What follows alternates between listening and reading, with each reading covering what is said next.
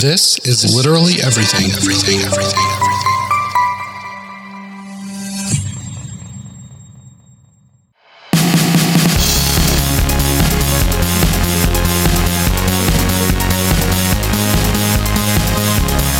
It's time to cut off all communication with the outside world, dust off your old VCR, and gather your collection of mixtapes. Then tease those bangs, put on your favorite pair of leg warmers. The nostalgia bug has bitten, and we're here to scratch the itch. I'm O'Dell. I'm Erin. It's time to go back where we belong. Hello. What's going on? Um, I don't know if this is because I'm getting older or what's happening, but I went Probably. antiquing this weekend and Mhm. I enjoyed it. That was always for old people. But now I want what I want is a cozy house up in Maine that is filled with antique furniture and crap, All right. collectibles. I just think that sounds so lovely. So you're basically one step away from being a cat lady because that's basically Yes. all that's missing from that. That is that exactly correct. Exactly correct. I just think it would be amazing. But yes, I love antiquing now because I'm 44. Awesome. Apparently, that's what we do. Evidently. Mm. How are you? I'm good. I recorded an episode of my book podcast because I fell behind on recording those. So I decided I better get some in the bag. Then I ate lunch and was watching Real Housewives of Atlanta, and I was like, oh shit, it's almost two o'clock. So I had to pause my episode so I could come and record. I just finished literally 30 minutes ago. Finished the movie that we were watching for this week. I love it when I don't have to lead it Right? because all I have to do is watch it. So I can wait till morning of, so it's nice and fresh, whatever. And so we got home from Austin, where I was this weekend, and I was like, three hours. I gotta watch the movie right now.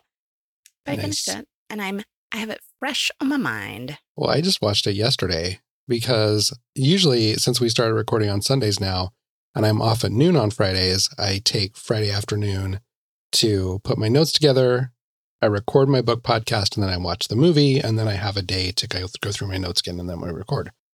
But this past Friday, I had a day of fun after work with my friend Lisa. So Nice. That pushes everything back. it did. We went and had some Cuban food, and then we went and saw Barbie, and then we had Froze, and Did you love Barbie?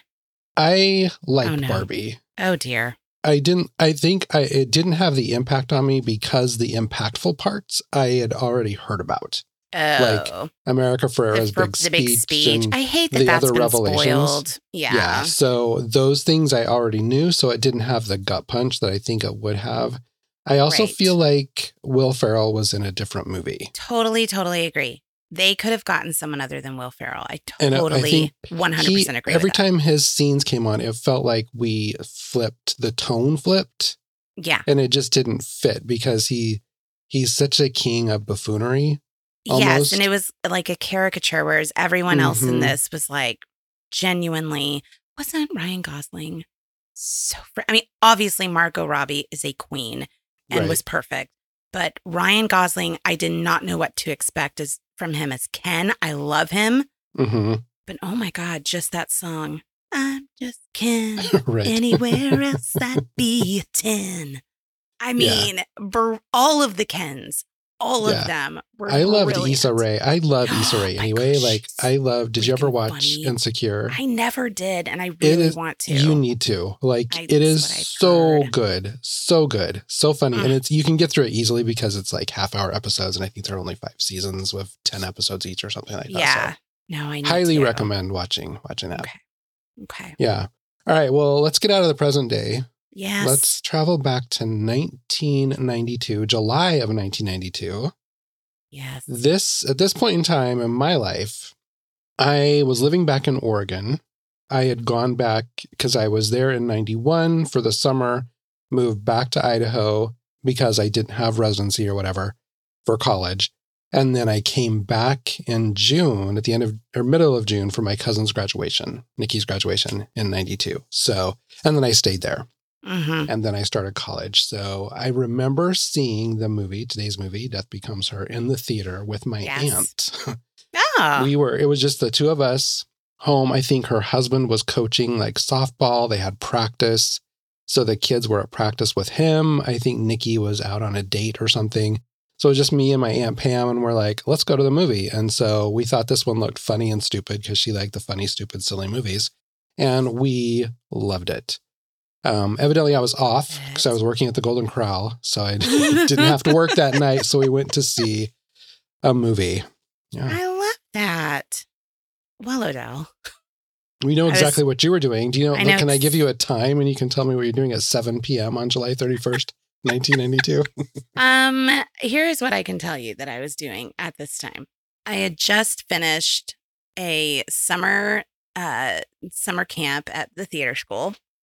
I know because it always went through this ours, I think at this time was June, July. Anyway, going I was going into eighth grade this year. Okay. So I had finished doing the show Oliver. And this was the first show where from a director I had ever been told like that I was shit. Oh, you were living wallpaper or whatever? I was, yes, I was living wallpaper is the exact quote. I'm so glad you remember that. Yes, sticks in my mind like literally every time I've been on stage since. Uh, and I haven't been on stage since I last did a show with you, but it's stuck in my head every single time I went on stage. I was just like, don't be wallpaper, don't be wallpaper. So I was coming out of that and then going into um, my eighth grade year where I was like, finally, it's my last year at the Stabby school. This is Right. great. Um, but then it also was the transition into like one of the worst years of my life. So this time right now, at Mhm. the end of July, beginning of August, was kind of like a cool down period. I had a lot of like really great close friends. I Uh-huh. had just I was going into my final year at a school that where everyone wanted to kill me. I was I was done with my theater camp with the director who thought I was wallpaper. This was a very a good time of year. I remember I Nice did see break. this. Yes. I saw this in the theaters. I cannot remember who I was with, but I know I saw it in the theaters and I know that I I loved it. I thought I I w- always loved Goldie Hawn. I didn't have a whole lot of exposure though to Meryl Streep because right, all of her stuff had been dramas that a 13 year old would not have been interested right. in. Same here. Yeah. So this was my first kind of, oh, I knew she was an actress, of course, Mhm. but I didn't like know Meryl Streep. Right. And then, of course, I loved Bruce Willis. I mean, just Yeah. because it's Bruce Willis. Yeah. Yeah. I definitely didn't have the appreciation for Meryl Streep then that I do now. And I just Mhm. finished listening to an audiobook that she did, which was perfect. Loved Where it. she read, what was it? it was Tom Lake. It's by Ann Patchett. She's one of my favorite Ah. authors. Uh huh. beautiful, beautiful work. Um, so I Ah. read the book. I finished reading the book yesterday morning, and then I was doing housework, and I was like, I liked it so much. I want to hear. And then I found out that Meryl Streep had narrated it.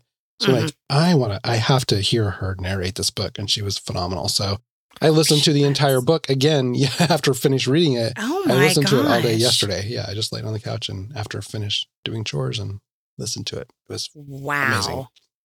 Your dedication Well- is amazing to reading, by the way. what Your dedication to reading is incredible. You know what? Reading has helped my mental health so much because I'm not distracted when I'm reading. Like when I'm watching a Right. movie, I have my phone. I'm, you know, I, but when you're reading, you have to sit and you have to focus. Your mind can't wander. You're just focused. So it's very meditative. Hmm. That is really nice. All right. Going back to July 30, July of 1992, the Summer Olympics were taking place in Barcelona. I believe it's called Barcelona. What? Barcelona? Is that what you said? Barcelona. Barcelona, like with a lisp? Yes, that's how they say it over there. Oh, I don't it- know that I, I can hate do it. that. It makes me really angry and upset, but that's how they say it over there. Barcelona.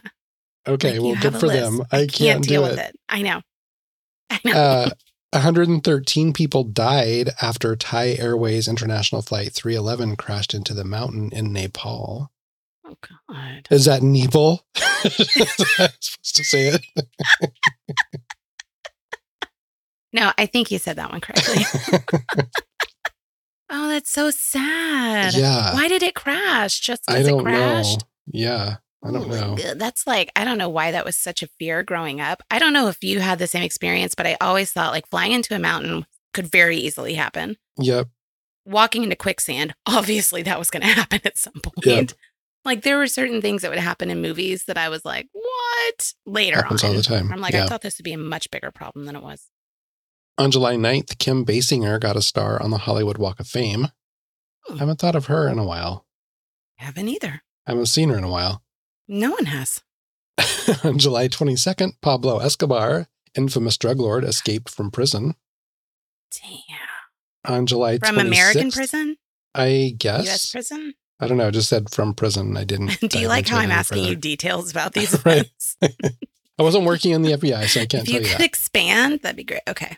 Okay. Pablo On July Escobar. 26th, The Man of La Mancha closed after 108 performances on Broadway. Only 108? Mm-hmm. Wow. And then on July 28th, Mary J. Blige released her debut album, What's the 411? Love Me Some MJB. I love MJB. Have you heard her duet with U2 on one? Yes. Really good. Mm-hmm. She sings a song, what is it? Fine. That Mhm. just gets me going. Love it. Her no drama using the Mhm. is it the Days of Our Lives or Young and the Restless? Like it uses that lick throughout. I think it's Young and the Restless. I think it is. That cracks me up. But I remember her singing that live and I was like, oh, okay. Mhm. Okay, Mary J. Damn. At the time, George W. Bush Sr. was the President of the United States, and John Major was a Prime Minister of the United Kingdom. Some of the shows that we had on television included Life Goes On, a little Patti LuPone action. Dinosaurs, remember that stupid show? oh my God. Yes, I do. and it was on for so long. I do remember that. Oh my God, that baby. Yes. Ugh, So yes. Uh, In Living Color, Married with Children, Fresh Prince of Bel Air, Blossom, Murphy Brown, Coach, Roseanne, Wonder Years, Doogie Howser MD was still on, Ugh. Mad About You, Wings, Family Matters, and Step by Step were all. I think I watched TV. all of those. Yeah, at least some of the episodes I saw of all of Of- those shows. Every single one, yes. Texting wasn't a thing yet. Instead, people were still using good old landlines and pagers were were pretty big back then. Did you have a The pager? beeper. I didn't until I started work when I moved to Texas. That was when I got my first pager. Oh, Only people that had pagers were drug dealers that I knew of. I I had a pager. drug dealers. Not in eighth grade, in, but two years later, I did have a pager. uh, most people at this time had never heard of the internet. Isn't that crazy? It was still coming up and coming. Yeah. In fashion, many of the trends from the late 80s were still popular. So we had colored tights, denim overalls, leotards, flannel shirts, shoulder pads were still hanging in there. Grunge Barely. fashion was starting to become more mainstream. oh yes. Um, band t shirts were popular, ripped jeans, mom jeans, and Doc Martens were all popular then. Oh, they had some Doc Martens at this antique place that were white and like zipper up. Kind of amazing. Kind of wanted them. I remember wanting the ones with the um, English flag on the. Yes. Yes. I don't Oh, know why I thought those were so cool. Yeah. All right, top 10 songs this week. Number 10, Wishing on a Star by CoverGirls. Don't remember that one. Hmm. Giving Him Something He Can Feel by En Vogue. Do remember that one. A little Mhm. sexy something. Uh, number eight, End of the Road by Boyz II Men. Number seven, Life as a Highway by Tom Cochrane. Why did I think that was Tom Petty that sang that? Because you're dumb. I don't know why. Number no six, November Rain by Guns N' Roses. Number five, Just Another Day by Jon Secada. I remember I had Jon Secada's uh, CD, and that's the only popular song I think he ever had. And number four, everybody was doing The Achy Breaky Heart by Billy Ray No, Cyrus. Break. My achy, breaky heart. God, that song is so bad. hmm Number three, Baby, Baby, Baby by TLC. I think this was their first popular song. This is off the very first album of theirs that I had. Okay. Number two, This Used to Be My Playground by Madonna, the theme This from A League of Their Own. And at number song. one, Baby Got Back by Sir Mix-a-Lot. Oh, bam. Can't go wrong. with Baby Got Back. I love it. So now going through the top 40, most of Mhm. the songs that I would add were already on the playlist. Yes, I had to keep checking the playlist, and I was like, "Damn it!" like I was going to put this used to be my playground, but I'm like, well, if we watch A League of Their Own, our new rule I is like, wanna use so then, left that one out. So I'm going with Baby Got Back, which was at number Okay, one. Good, good, good, good. And I'm going to go with number 20, Tennessee. What was Tennessee? I don't know that one. You will remember it if you heard it. And I didn't put down who sang it, Okay. but you will remember it if you heard it. Okay. Tennessee number 20. It's a uh, uh, Arrested Development. Yes. Okay. Yes, we actually, as we were pulling into Houston today, Friday, I'm in Love came on. And whenever it comes on, there's that part where I say he's constipated. and so I always do that. so I heard that. And then when I saw it on the list, I was like, well, obviously that's what I'm going to put on. Right. So, last episode that I did, I went over some of the things that were happening on One Life to Live in 1980, back when I Mhm. did Fame. I also gave some wrong information on some of the characters, Oh, no. mostly around Vicky, because I had said that she was a Wolek, but she wasn't. She was a Lord. Of course. Hello. So, I, I don't know why. that popped into my head one day and I was like, wait a minute, I think I mi- mixed that up. So I found a website called Soap Central that gives full Oh. breakdowns and storylines that specific characters go through. So I thought Okay. today we'd spend some time looking at all the shit that Victoria Lord Banks or Buchanan, she had so many different last names, I went know. through on One Life to Live Oh my during God. Let's the go. character's career. All right. Yes. Now, we all know Vicky Lord Buchanan Banks as Erika, Erika Slezak. Oh, wait, who did, is- when did she marry a Banks? I guess that was the final She final wasn't dude. always a Buchanan? no, and I found that out really sad. like right before um, the show stopped. So Erika Slezak was not always Vicky. In 1968, when One Life to Live started, it was a woman named Gillian Spencer who played her. And then for one year, a woman named Joanne Dorian played her. And then Erica Slezak from 1971 to January 13th, 2012. And then I guess she took a slight, well, that's when it was went off the air. And then they brought it back for online only in Right. April of 2013 for a few episodes. Right. There were a few temporary replacements while she had some time off for various things. So, a woman named Christine Jones temporarily replaced her in 1981. A woman named Judith Barcroft temporarily replaced her in 1986. And then Amanda Davies played Vicky as a teenager in flashbacks in a storyline in 2003. Okay. Okay. Some of the occupations that Vicky had on One Life to Li- Live, One Life to Live. Life to Live. was that hard to say? She was once a waitress at the Bonjour Cafe in Paris, Texas. That must have been a storyline. I don't remember. Owner and publisher of The Banner, which I oh, mostly yes. knew her as. She was also the former president of Llanview University, a member of the board of directors of Llanview Hospital. At one time, she was the mayor of Llanview in 1990. I vaguely remember that. And then she was a former reporter and executive assistant to the editor at The Banner. Of course, we all know Vicky lived at Llanfair. I feel like I need to have my house have a name. absolutely. First, I need a bigger house, though. no, you don't.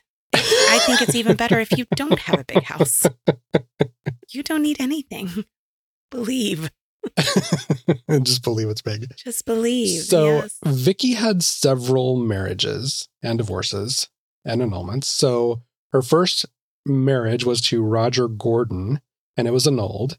Then I, okay, Joe, yeah. she was married to Joe Riley from 1969 to 1970, and then he's presumed dead. So she was presumed to be a widow. Mhm, Then mhm. from 1972 to 74, she was married to Steve Burke and got divorced. Then Joe Riley from 74 to 79, and she was widowed. Then she married Clint Buchanan, and they were married from 1982 to 1985. Then they got divorced. Then they got remarried from 1986 to 1994, and then they got divorced again.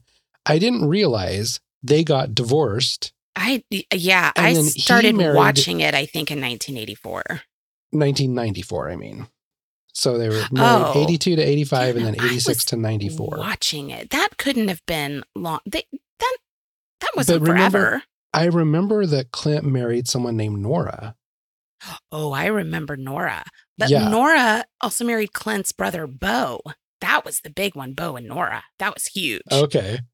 Well, so oh, I then loved Nora. Oh my gosh, she was just amazing, and she could almost outcry Vicky. She was incredible. so then she married Sloan Carpenter in 1994 and then he died in 1980, 1995. Then she married someone named Ben Davidson in 2000 and he died in 2004. Okay. And then she married Charlie Banks. They were engaged in 2009, got married in August of 2009, and they divorced on May 11th, 2011. And then she was engaged again to Clint.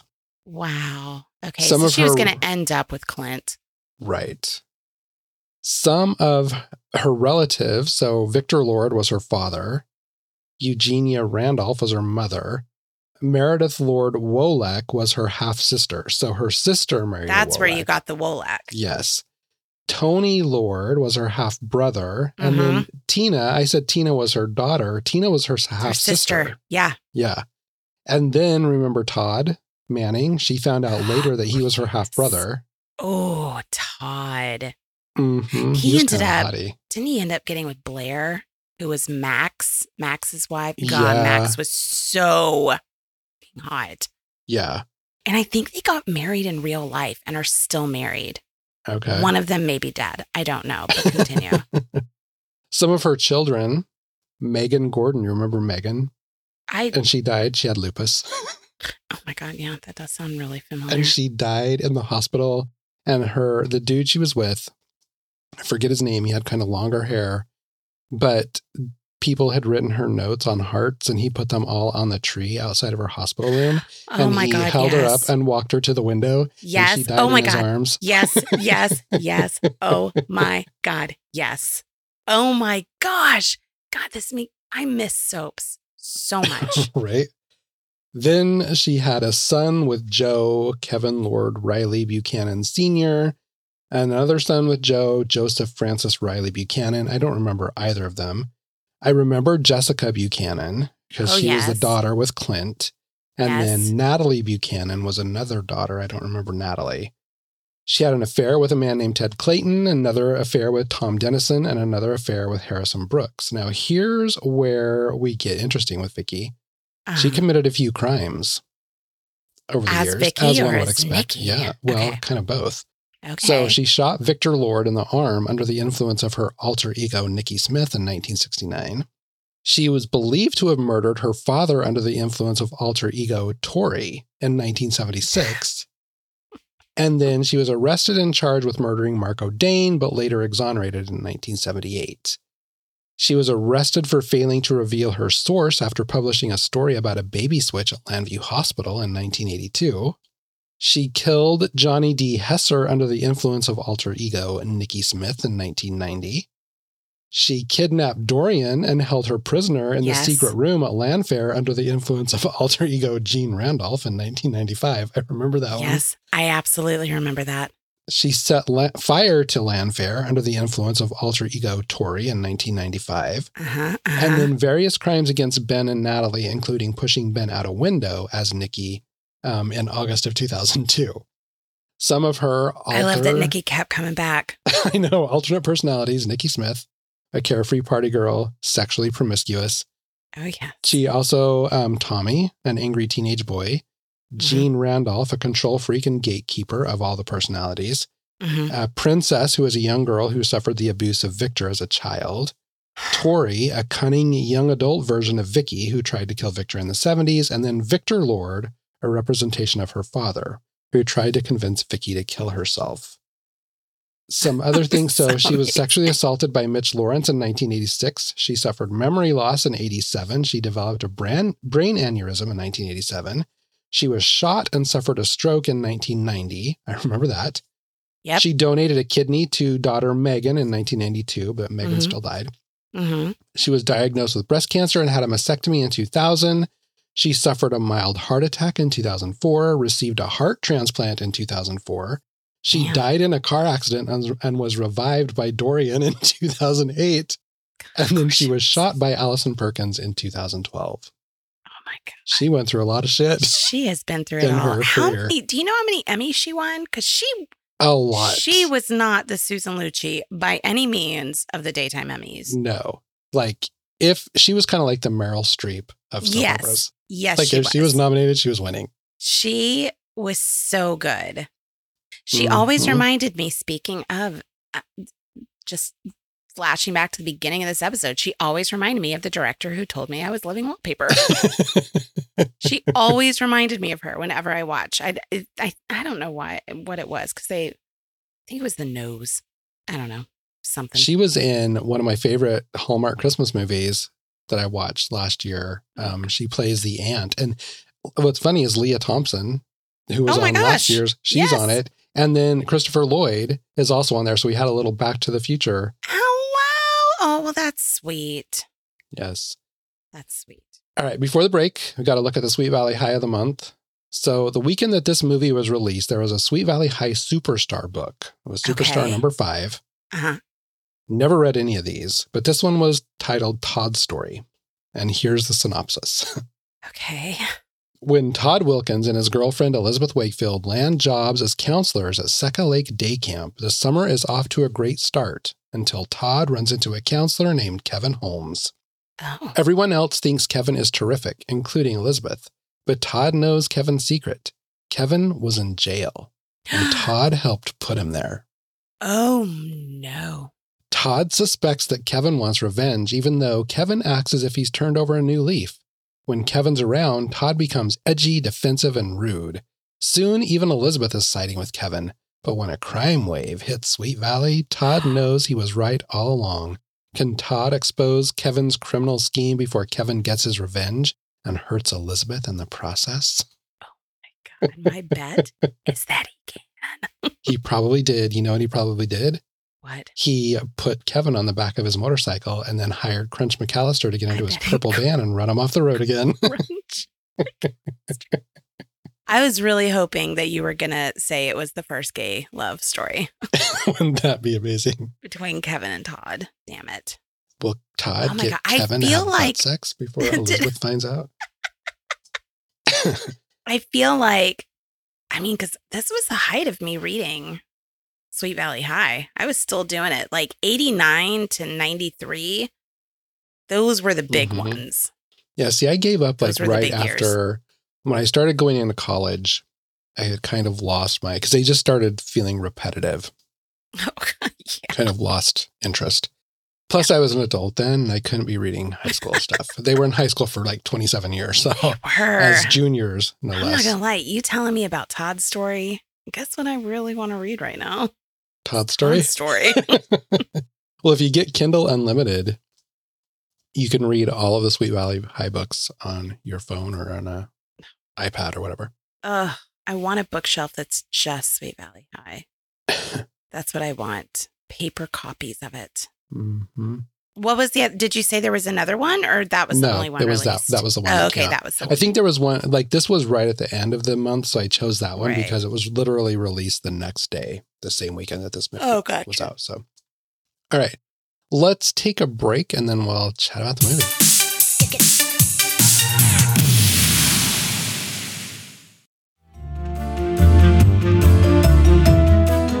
When a novelist loses her man to a movie star and former friend, she winds up in a psychiatric hospital.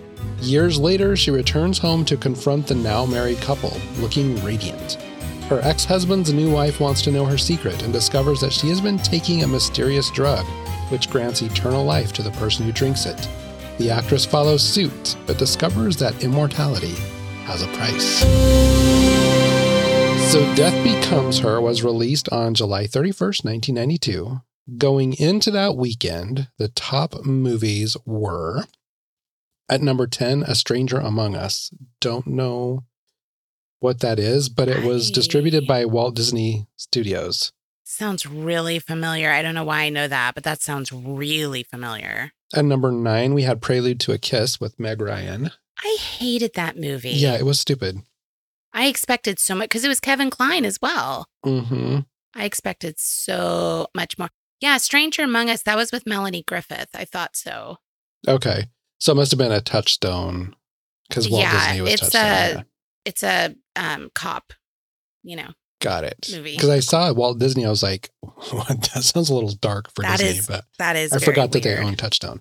Yeah. Uh, number eight, Batman Returns, the best one ever. Which one was that one? That was the Michelle Pfeiffer cat woman one. amazing.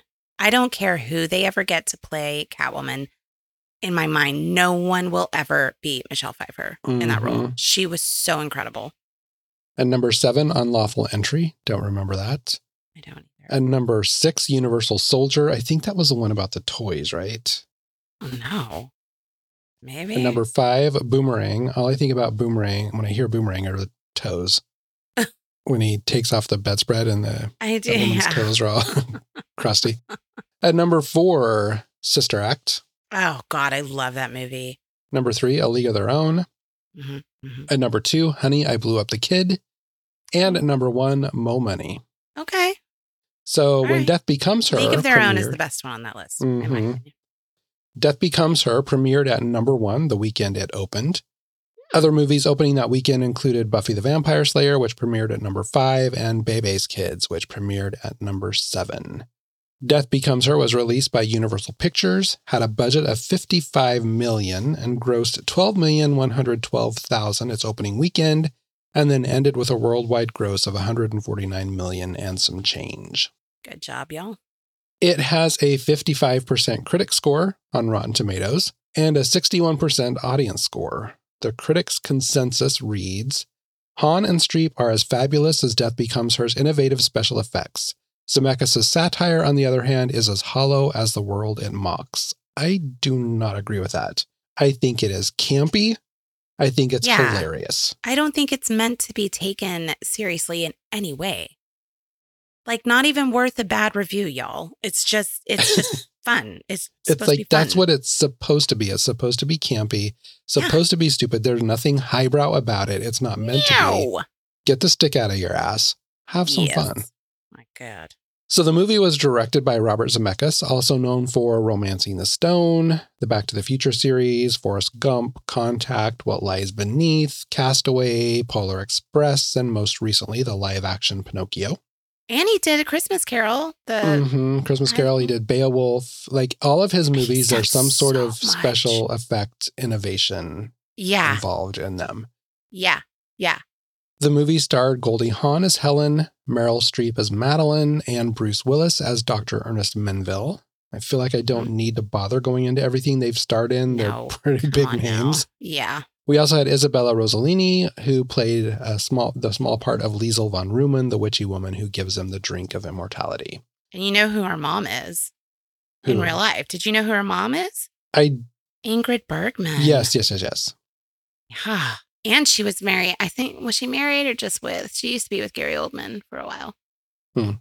That's all I know about Isabella Rossellini is Gary Oldman and her mom. So we both mentioned that we saw this. I saw it in the theater. Did you see it in the theater? Yeah, I saw it in the theater. Yeah, And did you like it when you first saw it? I did. I thought it was just fun. It was. I it was laughed. so much fun. I remember this time around, like it grossed me out a little more than it did then. But the main thing I remember, like when I saw it this time, was the big hole in her and Mhm. it showed them through the hole. I remember that Mhm. being like special effects wise. right. Like, oh my gosh, how can they do this? well, just yeah, I whole, loved it when I first saw it. the whole fight thing, like what they were doing, like smashing each other's heads My in. Gosh. And when Meryl Streep fell down the stairs and she gets up and she's trying to walk. I remember we were Yes. dying in the theater when that was happening. She's like, My ass, I can see my ass. Yes, yes. We thought that was the funniest damn thing ever. those those stair falls were the longest know. That's what I'm saying. Like it's so it's Multiple campy. stairs. Like it's, so, campy, ridiculous. so ridiculous. I absolutely loved it. And she fell Yeah. down those stairs forever, Forever. Forever. which just made it, it just makes it hilarious when you're watching it. Cause it's like those stairs weren't that long, but she fell for like a good five minutes, it felt like. Absolutely. Oh my gosh. So I loved funny. the dude when she goes in to get a touch up because she finds out that Helen is having a book release party and she has to look amazing for it. Yes. With the eyes. I, he kept twitching. I, I never noticed that before. Yeah. I don't know if I had noticed it, but it definitely this time, I mean, it was cracking me up. Yes. And then when he like gets them to straighten out a little bit. and then they start freaking out again. Yes. Anything like what was your favorite scene in the entire movie? Oh my God. Um, I rem, well, one scene I remember really well is when she first takes the potion, she goes to the mirror and you see her ass tighten up and then her boobs lift. I Mhm, remember that being like a very impactful moment for me. mhm. But then I loved when they made up and they were like a team after that. right. I loved that. That cracked me up. Like seeing them work together. I loved that Mhm. more than them working separately. Right. Yeah, because it kind of like the whole thing is kind of a play on the famous old Hollywood feuds, like Bette Mid or not Bette Midler, No. Bette Aw. Davis and, And um, Uh, Joan, Joan, Crawford, Crawford. like yes. famous feud. For, you know, so these were like two friends who have always they've always been frenemies because Madeline, Meryl Streep's character, always stole Helen's boyfriend. Yes. And so she's hesitant to have Madeline meet her fiance, who is Bruce Willis, this famous plastic surgeon, Right. because she's afraid that Madeline's going to take him. And then Madeline ends up doing just that. And so then Helen becomes the stereotypical fat woman with a bunch of cats. She's um, committed to a psychiatric facility. And then all of a sudden, seven years later, she comes back with a book and they find out that she's amazing and beautiful, which prompts Madeline to go get, go to the secret place that her plastic surgeon told her to go to, where she drinks the elixir that gives her eternal life. But there's a warning. You have to I take care of that your part. body. Now there's a warning. Now, warning. you have to take care of your body because you can have eternal life. And what she finds out after falling down the stairs for 20 minutes and breaking her neck that she will stay alive, but her body then is dead, yep. which is then when she needs Bruce Willis to spray paint her to make her look like she's alive. Oh my God. Oh my God. But then she tries to kill Helen, and Helen resurrects because she too, we find out, has taken the potion. And then the Yep. two are forced to work together because they realize we can't kill each other. We're going to be Right. on this earth forever. They try to get Bruce Willis to take the potion so he can be around to spray paint them and make them look good. He right. refuses. He dies, and the two of them are left to spray paint each other's asses, basically. Oh my God. They're so gross by the end. They're, it's and they look exactly like they reminded me of you know when we would we were at the theater and we'd paint sets and you just put Right. another coat of paint over the previously Yes. used Yes. um, wall that had been used Yep. and eventually there's so many coats of paint on there that they just start bubbling and Yes. flaking off and that's exactly what these two look like at the end which was The effects hilarious were incredible. they were for being in 92 Yes, they were Yeah. incredible. hmm I don't think Robert Zemeckis gets enough credit. no I think it's one of like, out- look at his body of work, but you never hear his name mentioned along with Spielberg or James Cameron or any of the big ones. You never hear Robert Zemeckis. Mm-mm. So some fun incredible. fracks, fun fracks, fun Fun facts. facts. Meryl Streep accidentally scarred Goldie Hawn's cheek with a shovel during the fight scene. oh my gosh. right. This is according to IMDb. right. At one point, so when Madeline goes to meet Lisle to get the the drink, Right. Lisle asks Madeline, "How old do you think I am?" And Madeline says 38, and Lisle gives her a dirty look. Well, Isabella Right. Rossellini was 39 at the time of filming, so it was kind of like a little play on. nice. nice. She looked incredible for 39. Mhm. Damn. They had built a pneumatic bra to create the effect where Meryl Streep's breasts become higher and firmer after drinking the potion, but the effect didn't look realistic enough. So, in order to get the shot, they had Meryl Streep's dresser stand behind her out of sight of the camera and pushed her boobs up into position when they needed her to do it. Shut up. That's amazing. Yep. The scene where the resurrected Madeline confronts Ernest, uh, Meryl Streep had to wear a blue screen hood over her head and then walk backwards. And then they superimposed her head. Okay. Um, this was the first film that used photorealistic human skin software. Oh, Yeah, he pioneered that. wow. I did read too that Meryl Streep loves the movie, but she says she will never work on another movie that requires so many special effects because it was so Mhm. difficult. Because she was often acting to like a lamp or some a right. stand in, Right. and so she she's more of someone who plays off of other people. Right. A few more fun facts from tvtropes.org. Kevin Kline was considered for Ernest, but he asked for too much money. Oh, I could have And seen that easily. Mhm. And then Jeff Bridges auditioned but was turned down. Oh, okay. Earlier versions of the script, I thought these were really fun. There were a number of scenes and plot elements that never made it into the film. So, in its first iteration, the screenplay didn't resemble the final film at all.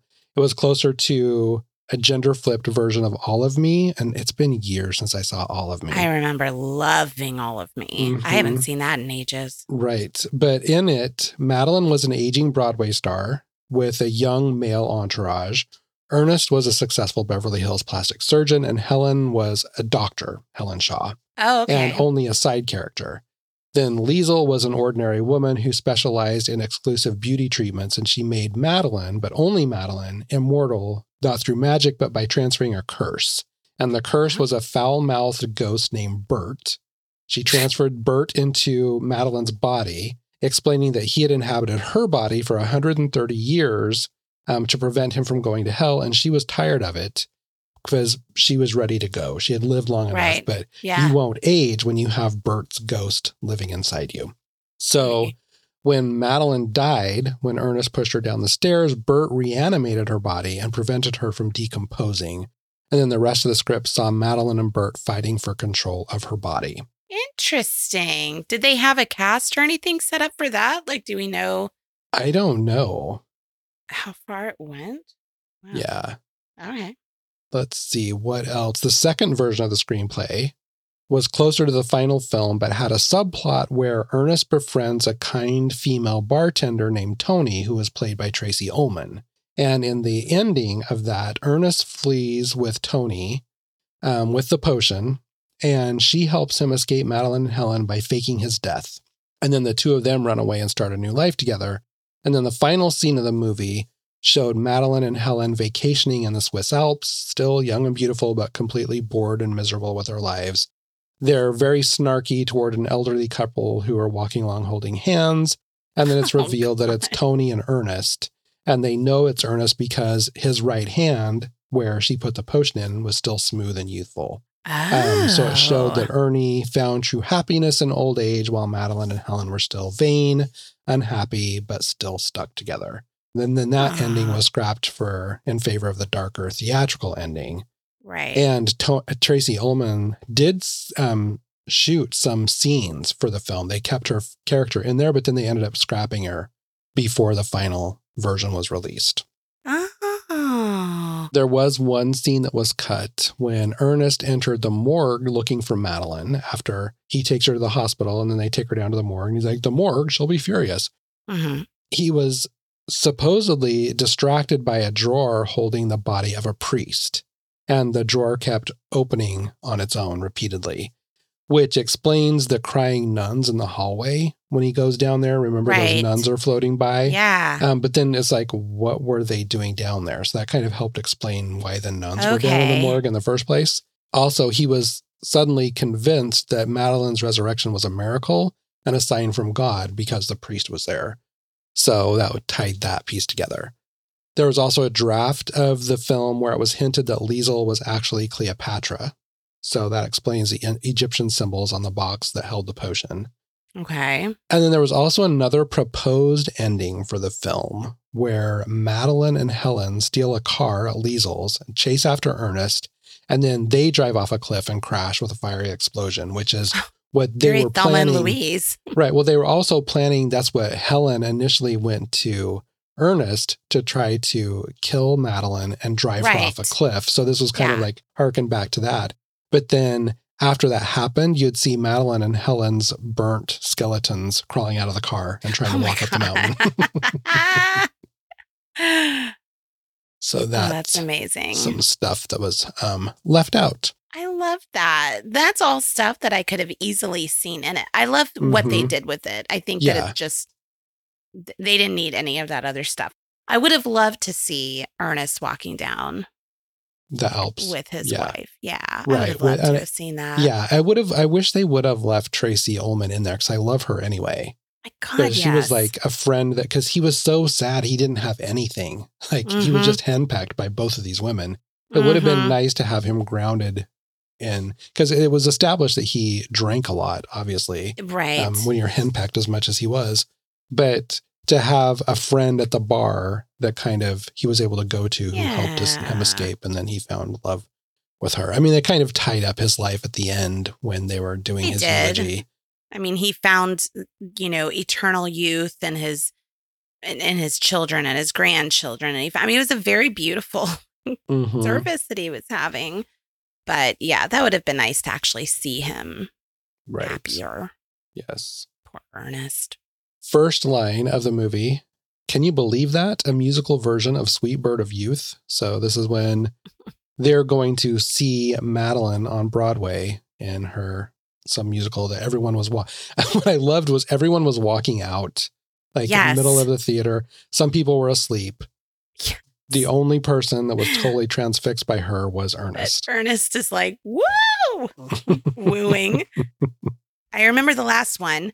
Wait, do you know where you parked the car? Do you remember where you parked the car? Remember Yes. where you parked the car? After they fell down the stairs and they had so much paint on them that they cracked and broke and their heads are just sitting there. Oh, they totally like shattered. Oh my god, that was amazing. Oh, they were so gross looking. I cannot get over how some of these effects were. It was so Yeah. gross, gross, gross. hilarious. Like their Yeah. eyebrows were all crooked and shit. I loved that. I did read that they want to do, or Jessica Chastain wants to do a remake of this with her and Anne Hathaway. oh my god, that would be so good. Yeah, it was people were surprised. So like, what movie? Because Jessica Chastain can basically get anything made now. They're like, what movie do you Yeah. want to do? And she's like, actually, I just had a conversation with Anne Hathaway about how fun it would be if we remade Death Becomes Her. Oh my god, that would be amazing. And I think I feel like they have so much more to work with even now because I mean, no shame to those people who like their Botox and whatnot. You do you, you do what you yes, need to do to course, feel pretty. of course. But sometimes people go too far and it's just scary. Sometimes it's a little out of hand. And I feel like we're in, it's even worse and that whole culture is even heightened, more heightened now than it was in the Mhm. 90s. So I feel like they have a lot that they could play with. Oh, absolutely. All right, let's take a quick break. Okay.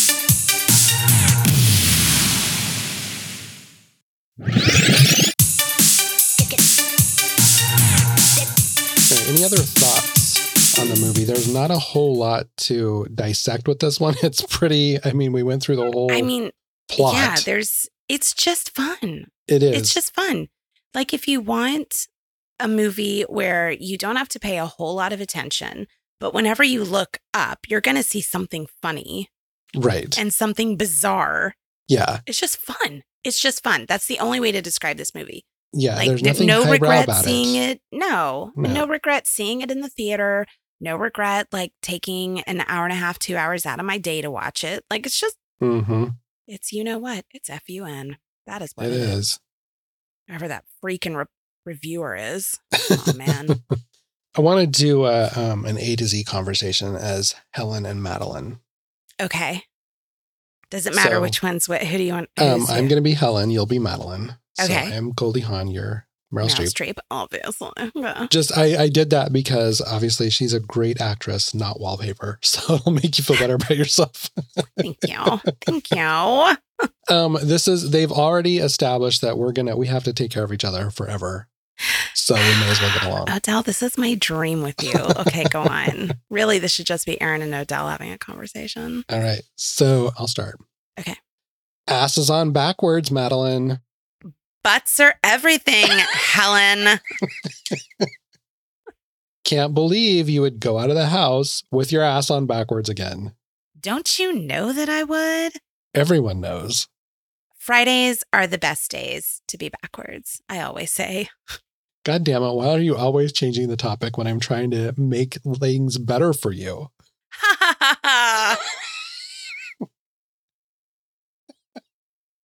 You don't make anything better. I certainly do. Just look at you and your chipping chin. Karen said my chin is beautiful. Lies. Maybe you need a mirror to look at your chin. Never. Never, I say. Oh, but I think you better. Excuse me? Quick, she's lost her mind. Right on, bish. right on. Sit down. We need to give you a lobotomy. The hell you won't. Um, but I think you need one. Vacuum cleaner running again. what? Vivian, Vivian, come over here and talk to Helen?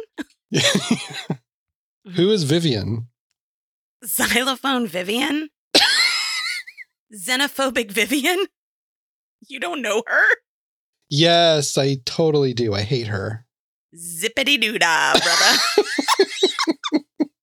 I feel like we need to go through a dictionary and find some more X and Z words because we always get stuck. I brought up xenophobe. you did. That was better. I got out of it. We've used xylophone the last two times. We have this. I don't know. I I want to go by the rules of the road, like when we play the ABC game, where Uh-huh. X, like if you find Exxon, exit, like anything that starts with that X sound, Uh-huh. then you're allowed to use it. I think, we should, Okay. I think we should allow that, or look up at some experts. Yeah, and I have a words in dictionary. Maybe I should use my dictionary that I that I have. probably. All right. How about we do a little trivia? Oh crap! Yeah. And these, I made these up myself. They're all Damn around it. the stars of the movie. So hopefully they're not Okay. too difficult. Okay. Okay. All right. Let's do this. All right. First one. In which TV variety show did Goldie Hawn appear in for 60 Laugh-In. episodes? Yes. Thank you. Rowan and Martin's Laugh-In, to be exact. oh, jeez. Whatever. Laughing. Which movie did Meryl Streep star in alongside Roseanne Barr in the 80s? Oh, oh, damn. She, she devil. Yes. Oh, yes. Meryl Streep, what was going on? I know. Good Lord. Okay, go on. What are the names of Goldie Hawn's two children who are also actors? Kate and Oliver Hudson. Yes. Thank you. Shouldn't have even started. Nope. Hmm. We'll just wait that out. In which film did Meryl Streep portray a character named Cousin Topsy? Oh, cousin Topsy. Oh God, I I don't know. Mary Poppins Returns. Of, damn it, I totally forgot she was in that. Yep. Mm-hmm. Mm-hmm. All right, last one. How many albums did Bruce Willis release between 1987 and 2001? You only get one choice. Oh shit. Uh, four. nope. What was it? Three. Damn it. That was my second choice. They were Return of Bruno in 1987. If It Don't Kill You, It Just Makes You Stronger in 1989. And then 2001's classic Bruce Willis, The Universal Masters Collection. Wow. Yeah. Classic Bruce Willis, no less. Okay. Okay. Well, I got three of them. You did get three. Yay, me. All right, before we head out, ooh, it was a shorter episode today. Look at us being all special. We're going to spin the wheel. Okay, I chose 1983 to 1985. Aaron will spin three times and I'll choose one of three. right. Shuffled and spinning now. Our first choice is Vision Quest, Ooh, I have 1985. Okay. Okay. And spinning, spinning, spinning. Second choice is